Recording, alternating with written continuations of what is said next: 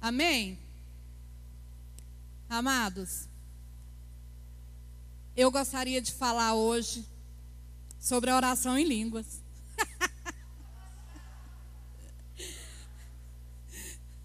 Amados, em 2009 eu conheci um livro de um homem chamado Dave Robertson. Eu li esse livro e fiquei bêbada do Espírito Santo. Eu entrei para dentro desse livro e chorei muito, fiquei muito apaixonada pelo Espírito. E até então eu tenho orado em línguas. E eu descobri que a oração em línguas é uma chave mestra.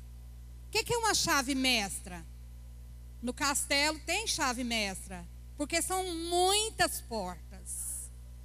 E às vezes você não consegue carregar todas as chaves.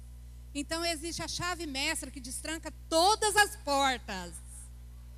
Isso é poderoso. Então, eu conheci a oração em línguas, eu só sabia orar em línguas. E eu comecei a orar, eu estava com a chave mestra, aí de repente o Senhor vai lá e abre a porta do jejum e fala para mim: jejum, Maria Domingos, mortifica. E eu comecei a jejuar. E eu comecei a descobrir que do mesmo lugar que saía a fome de comer arroz e feijão, saía a fome de pecar, de ser má, fome para todas as outras coisas ruins. Aí eu olhei para o espelho e falei assim: Você não vai comer hoje, Maria Domingos, só a hora que eu deixar, porque você tem que morrer. E assim eu comecei a fazer. De repente eu encontro também a porta da adoração. E o Senhor diz para mim: você está vendo esse povo colocando as folhas lá para o jumentinho passar com Jesus? Vem, tira suas vestes, joga aqui. Porque você também adorará o Senhor com as suas vestes. Pega as suas vestes de amargura e lança aqui, porque elas virarão vestes de louvor. E eu comecei a adorar e a louvar o Senhor. E de repente o Senhor abre a porta da leitura. Eu não sabia ler, né? E fui aprender a ler. Eu sabia soletrar, mas ler era muito difícil. E eu comecei a ler poderosamente a palavra de Deus. E de repente Senhor abre a porta da meditação e eu comecei a meditar. E quando eu comecei a meditar, o Senhor veio com as revelações. E ele disse assim, Maria Domingues: O reino dos céus está dentro de vós. O reino dos céus não é comida e nem bebida. Eu peguei e falei, então o senhor vai ter que me mostrar como funciona isso. Aí ele disse: o reino dos céus é uma condição. Nós olhamos para o reino dos céus e achamos que o reino é um lugar físico, é um trono com o senhor velhinho, sentado. Não. Reino fala de governo. Quando Deus eh, deu para nós o reino dos céus e ele veio habitar dentro de nós, veio o governo dos céus habitar dentro de nós. Nós precisamos desse governo? Porque nós éramos governados antes pela alma. E a alma ela é sensitiva.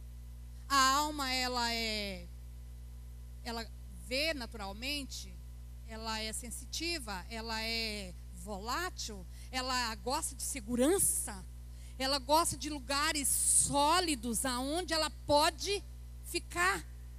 E ela gosta também de dinheiro. Ela gosta de poder.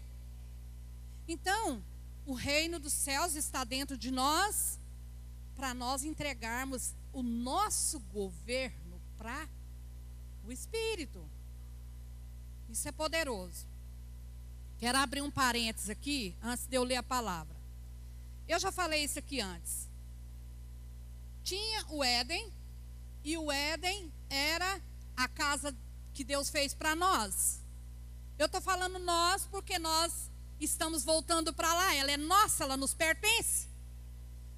O Éden é a nossa moradia. Adão morava lá.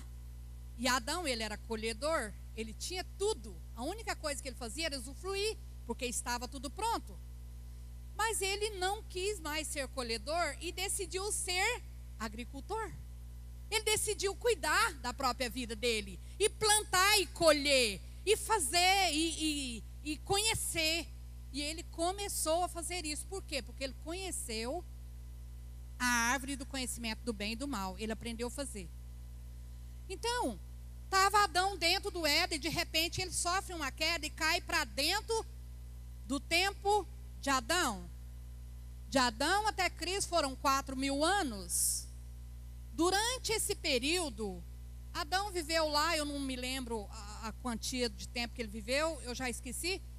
Mas depois vocês procuram lá, vocês vão saber. Ele viveu lá o tempo de vida dele e morreu. Mas ele era a forma da humanidade.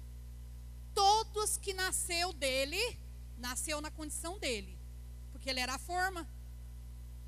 Então, você nascer na, na era de Adão, quando você saía de dentro do ventre da sua mãe, que a parteira dava tapinha na bundinha, que você respirava, você respirava condenação. Só de você respirar nesse período, você era condenado.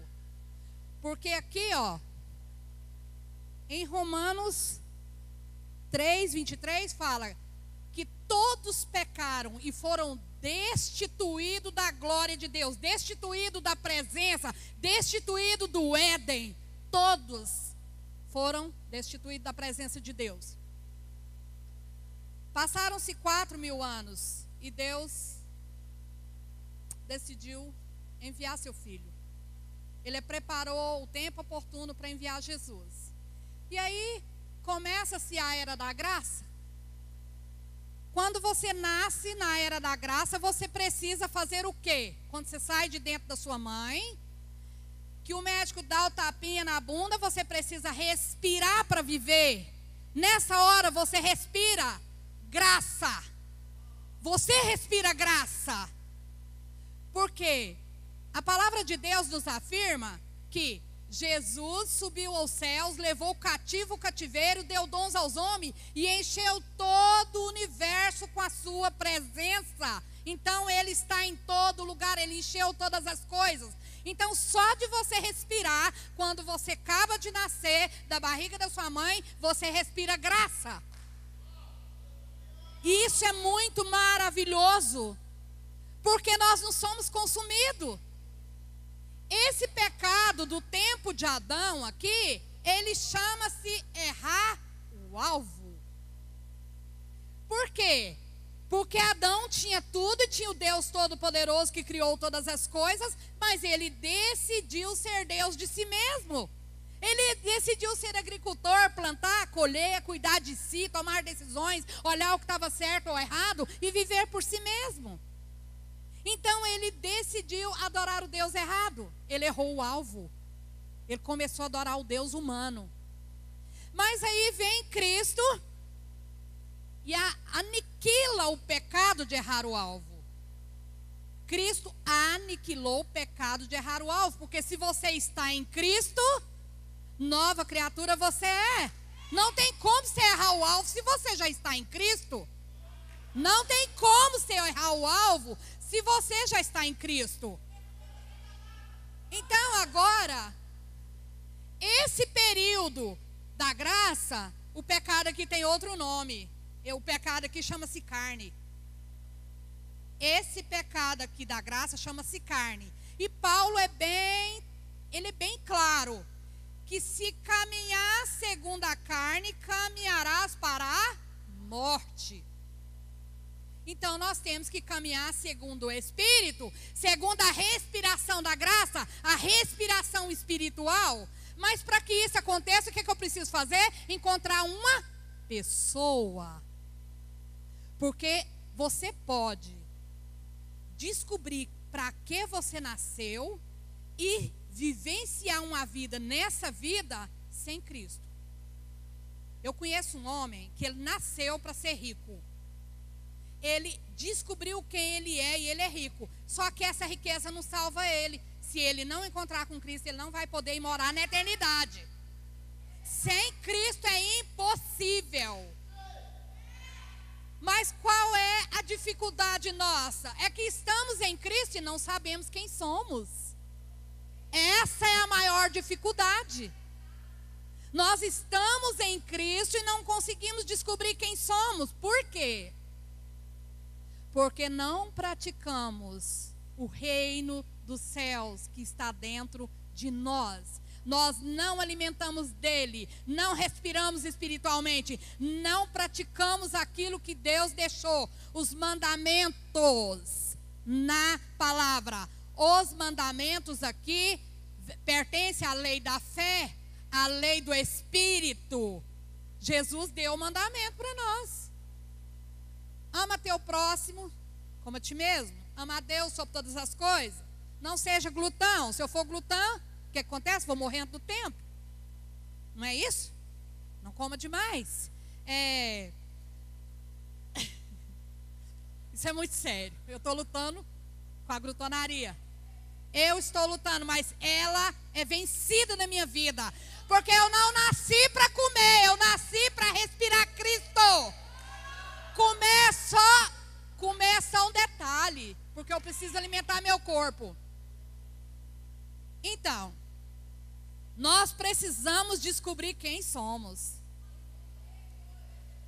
Porque senão, eu vou te dar um exemplo. O meu marido, ele é soldador e ele trabalha num trabalho subhumano.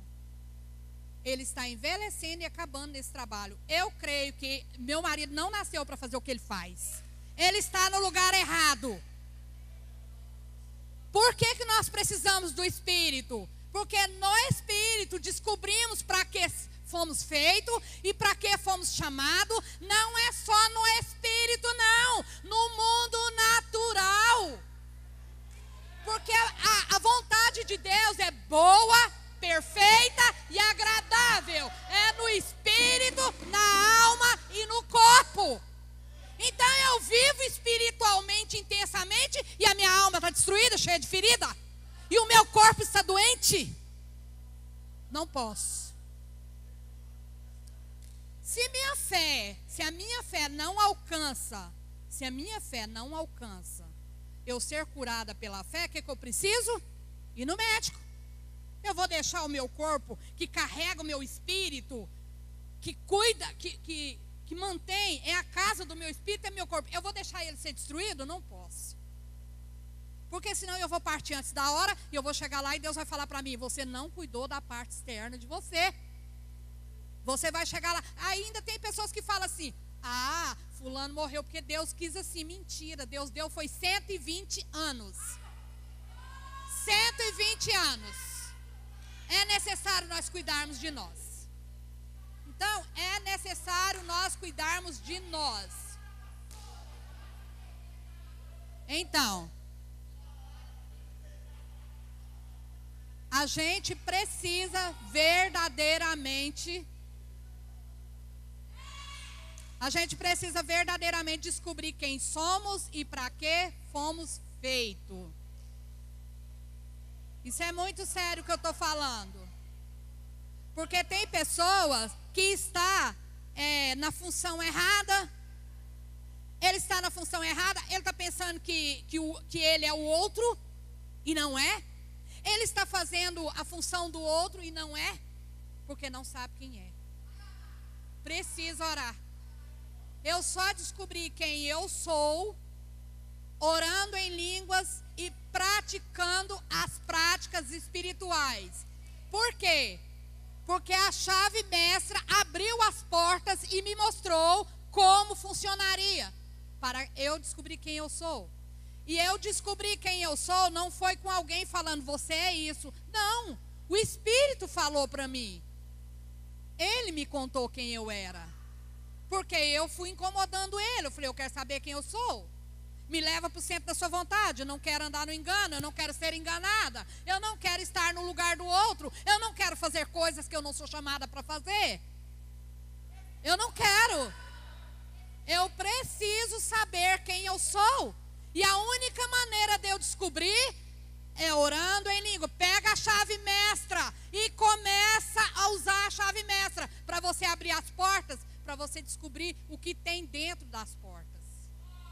Eu entrei para dentro do jejum e descobri que lá dentro tinha possibilidade de alongar minha vida. Tinha possibilidade de eu ouvir a voz nitidamente. E tinha possibilidade de eu mudar de estação. Porque a rádio, a rádio AM, ela é cheia de barulhos e você não ouve. Se você torce a chave e muda de estação, você vai para M, você ouve perfeitamente a voz. É nítido. Então, a oração, a oração em línguas com jejum me mudou de estação. Me levou para um lugar aonde eu precisava estar. Depois, eu vou lá para a estação da meditação na palavra. E eu comecei a meditar na palavra. Eu falei, Senhor, mas como é que funciona isso aqui? Eu quero te ver. Gideão te viu. É, Abraão te viu. Eu quero te ver. O Senhor me deu incumbência. É lícito que eu também te vejo. O Senhor não faz excepção de pessoa. Ele disse para mim assim: Eu não posso deixar você me ver, mas eu posso te contar como eu sou. E em três anos e meio ele me contou quem ele era. E ele disse: Você está vendo que você é igual a mim e eu sou igual a você? Eu não tive mais dúvida, eu não fiquei mais mal amada, porque eu sabia quem eu era. A minha identidade espiritual me afirmou que eu não preciso me sentir inferior aos outros. E nem achar que eu sou menos, ou que eu sou mais, ou que eu sou isso, ou que eu sou aquilo. Porque eu não aprendi letras, mas eu não precisei da letra para poder ouvir a voz e ser instruída por ele, para que eu pudesse fazer o que ele queria que eu fizesse. Isso é poderoso. Nós necessitamos de verdadeiramente descobrir quem somos. A graça de Deus, a graça de Deus, ela está sobre nós ela foi estendida sobre nós para que nós descobrimos quem somos e possamos respirar espiritual, espiritualmente. Eu quero que vocês vão para Mateus 22, que eu quero ler uma passagem aqui muito importante. Eu falei todas essas coisas para vocês entenderem essa passagem aqui. Mateus 22, a parábola das boldas. Amém? Pronto? O reino dos céus é semelhante a um rei que celebrou as bodas dos seus, do seu filho. Então enviou seus servos a chamar os convidados para as bodas, mas eles não quiseram vir. Enviou ainda outros servos com esta ordem: Dizei aos convidados: Eis que já preparei o meu banquete. Quem está participando do banquete de Deus aí? Amém? Eis que já preparei o meu banquete. Os, meu, os meus bois cevados já foram abatidos e todos estão prontos. Vinde para as bodas. Eles, porém, não se importaram e se foram, uns para o seu campo, outros para o seu negócio. E os outros agarraram os servos e o mataram e maltrataram. O rei ficou irado e enviou as suas tropas e exterminou aqueles assassinos e lhes incendiou a cidade. Então disse a seus servos: Está pronta a festa. Mas os convidados não eram dignos. E depois para as encruzilhadas dos caminhos e convidai para as bodas os quantos encontrardes. E saindo aqueles servos pelas estradas, reuniram todos os que encontraram, bons e maus. Tinha, duas, tinha dois tipos de gente. E a sala do banquete ficou repleta de convidados. Entrando, porém, o rei para ver os que estavam à mesa, notou ali um homem notou ali um homem que não trazia veste nupcial e perguntou-lhe: Amigo, como entraste aqui sem veste nupcial? E ele emudeceu. Então ordenou o rei aos serventes: Amarrai-o de pés e mão e lançai-o para fora nas trevas. Ali haverá choro e ranger de dente porque muitos são chamados, mas poucos escolhidos. Amados, Jesus contou essa parábola para dar para os, os, o pessoal naquela época uma noção de como ia manifestar o reino dos céus aqui na terra. Porque ele tinha que fazer uma figura para que as pessoas entendessem.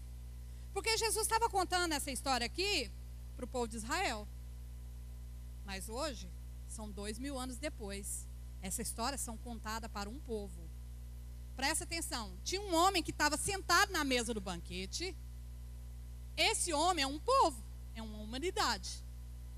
Ele estava sentado na mesa do banquete, mas ele não estava com vestes nupciais. Quem estava na festa não percebeu, porque só era possível ver as vestes nupciais desse homem quem era espiritual. Era dentro, só o rei pôde ver, porque o rei aqui era Jesus. Só o rei viu que ele estava sem as vestes nupciais. Os outros não viram. Eu quero te perguntar: você tem sentado na mesa do banquete? Você está vestido com as vestes nupciais? Você tem vestido as vestes nupciais para você sentar na mesa do banquete? Olha, as vestes nupciais é a nova natureza de Deus. A nova natureza de Deus são as vestes nupciais. Este homem estava sentado nos banquetes e não tinha nascido de novo. Tem muitas pessoas, tem povos que estão sentados na mesa do banquete, mas eles não nasceram de novo. Eles não sabem quem eles são. Eles nem sabem o que, é que eles estão fazendo ali. Eles estão na função errada, praticando coisas que não tem nada a ver com eles sem nós conhecermos Cristo e nascer de novo, é impossível nós recebermos o reino dos céus e receber o Espírito Santo e receber a direção do Espírito e ouvir a voz. Nós necessitamos de vestes nupciais. Nós necessitamos nascer de novo, Brasil. Nós precisamos nascer de novo. Para a glória de Deus, a graça está estendida sobre você. Respira Cristo crê nele. Precisamos crer em Cristo para que nós possamos desfrutar da mesa do banquete. Porque essa mesa do banquete ela é completa, ela não é só uma alimentação espiritual, ela é uma alimentação para o corpo, para a alma e para o espírito. É total,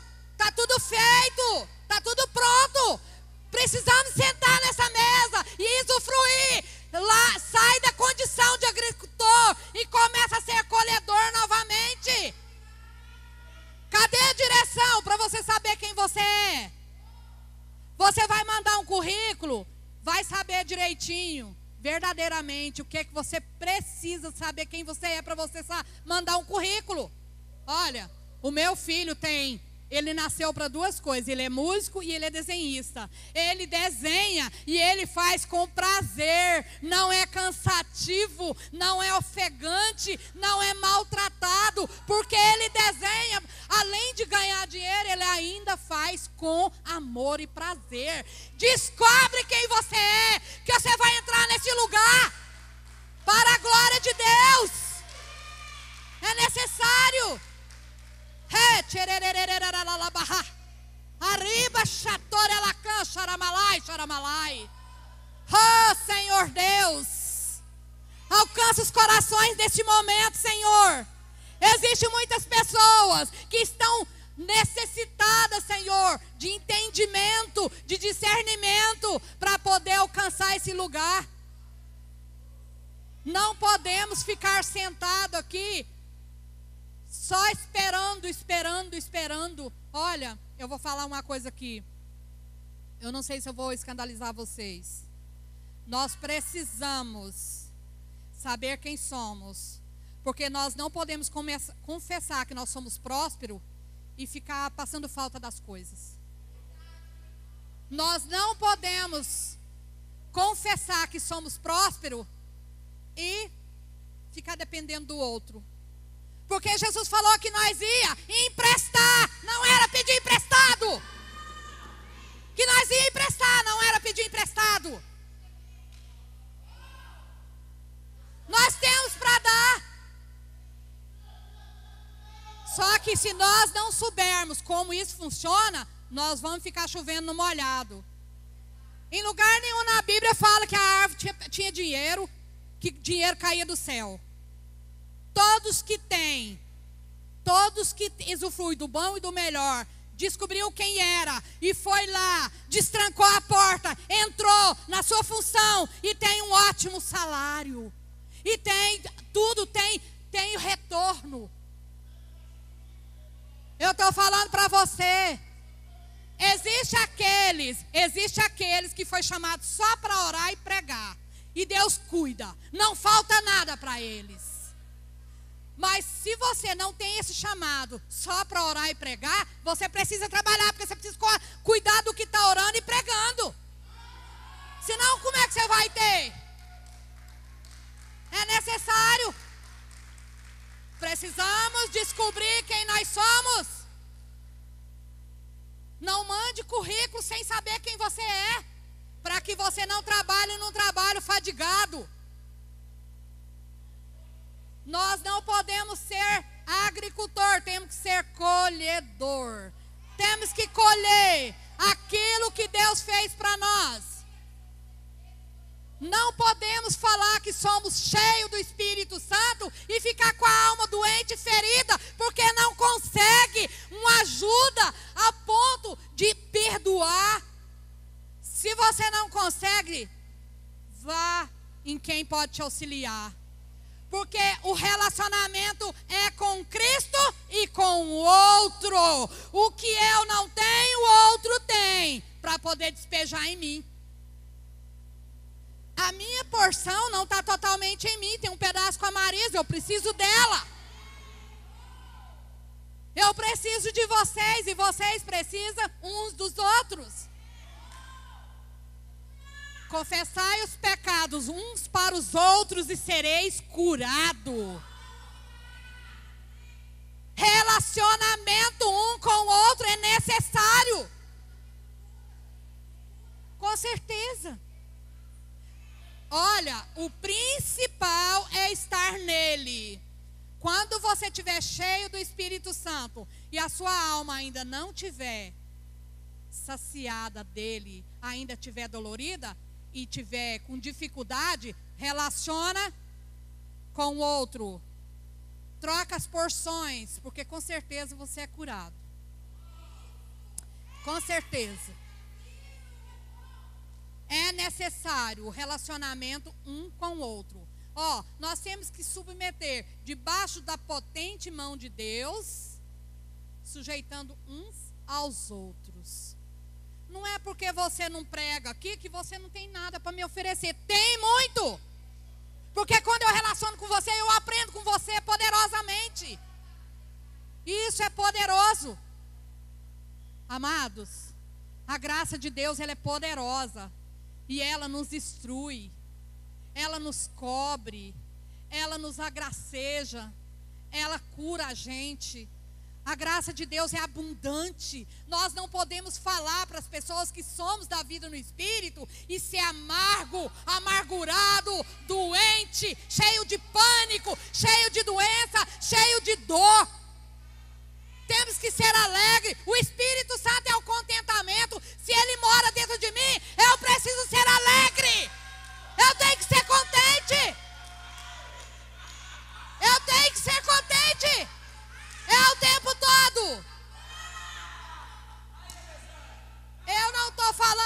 Você.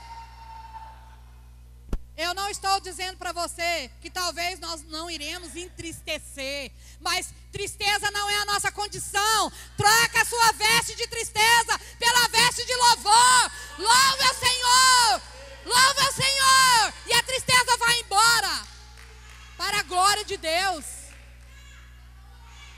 Jesus é maravilhoso. Quando o Senhor começou a falar para mim como Ele era, que Ele começou a me mostrar quem eu era, às vezes as pessoas me feriam, eu virava assim rapidinho, bem, bem rápido mesmo, eu não deixava passar. Eu falava, ah, ainda bem que eu tenho Senhor, glórias a Ti, Jesus. O Senhor é meu trunfo, ainda bem que eu tenho a Ti.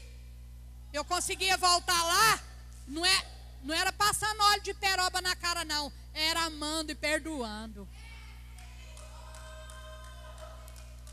Quantas vezes meu marido falou assim: Você ainda vai atrás? Você vai lá. Eles vão lá e pisam em você. Eu falei: Não tem importância. Porque o meu dever é amar. Ó. Oh, a revelação da graça se consiste no amor. A revelação da graça se consiste no amor. E o amor se consiste na fidelidade. Olha, o amor de Deus não tem limite, o nosso amor tem limite. Até quando eu ando a segunda milha com você? O amor de Deus não tem limite, mas o nosso tem limite. Eu estava ali conversando com o Simeão. Até quando o seu amor tem limite? Aonde é o limite do seu amor? Eu vou dar o meu marido como exemplo. Eu amo meu marido porque ele faz tudo para mim. Ele falta adivinhar o que eu quero. E eu amo ele. Mas se ele pisar na bola comigo, será que eu amo ele? Será que eu vou continuar amando? E se ele me trair, será que eu vou amar ele? E se ele me deixar, será que eu vou amar ele? Você está vendo que tem limite? Então eu ando com fulano só até a hora que ele não pisar na bola.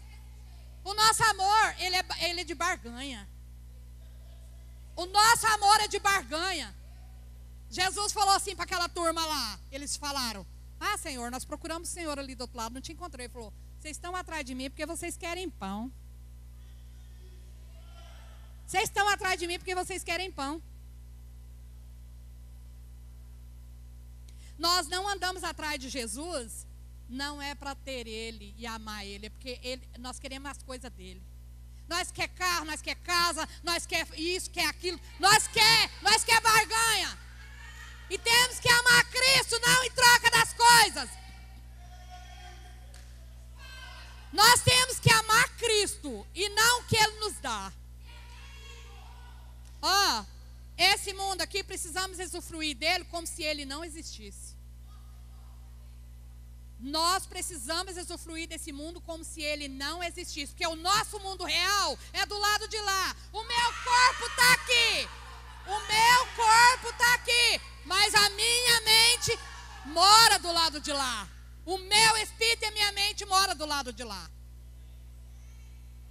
Eu tenho que ficar o tempo inteiro escondida nele. Como que eu vou esconder lá no Éden se eu não perdoo? Como que eu vou esconder lá no Éden se eu estou interessada?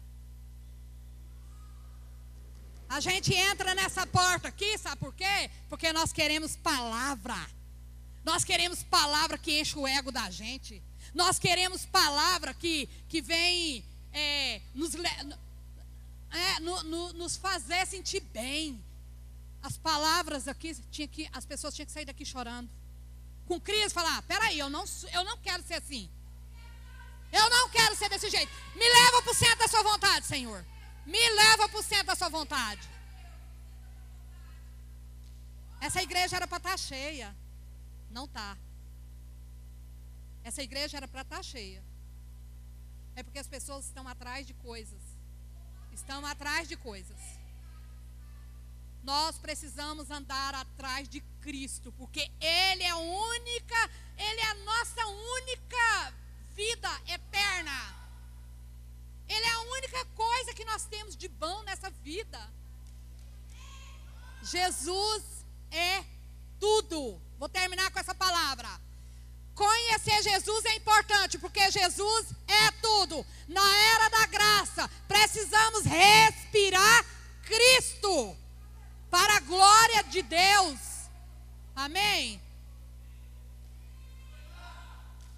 Eu quero adorar o Senhor pela igreja da noiva do Cordeiro, pela igreja brasileira e a igreja das nações. Visita cada um agora, Senhor, em cada casa. Cada ser que respira nessa terra, alcance ele para que ele respire Cristo, para que ele respire espiritualmente, para a glória de Deus. Vem sobre a nossa nação, Senhor. Cobra a nossa nação com a tua graça. Tira, Senhor, toda a podridão, toda a corrupção. Vento que sopra. Vem sobre essa nação. Rei Cacharabaralá. Vento que sopra. Vem, tira toda a carnalidade. Tira tudo que não é teu. Tira tudo que não é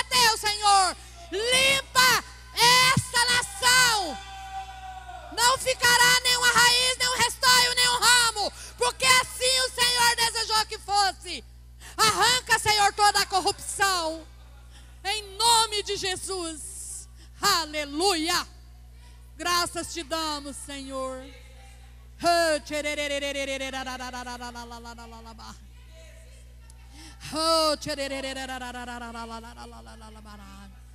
Oh, glória. Glória. Amém, amém. Aleluia. Amém. Gente, quem tiver sua oferta, coloca aqui. Amém. Graça e paz, igreja maravilhosa do Senhor.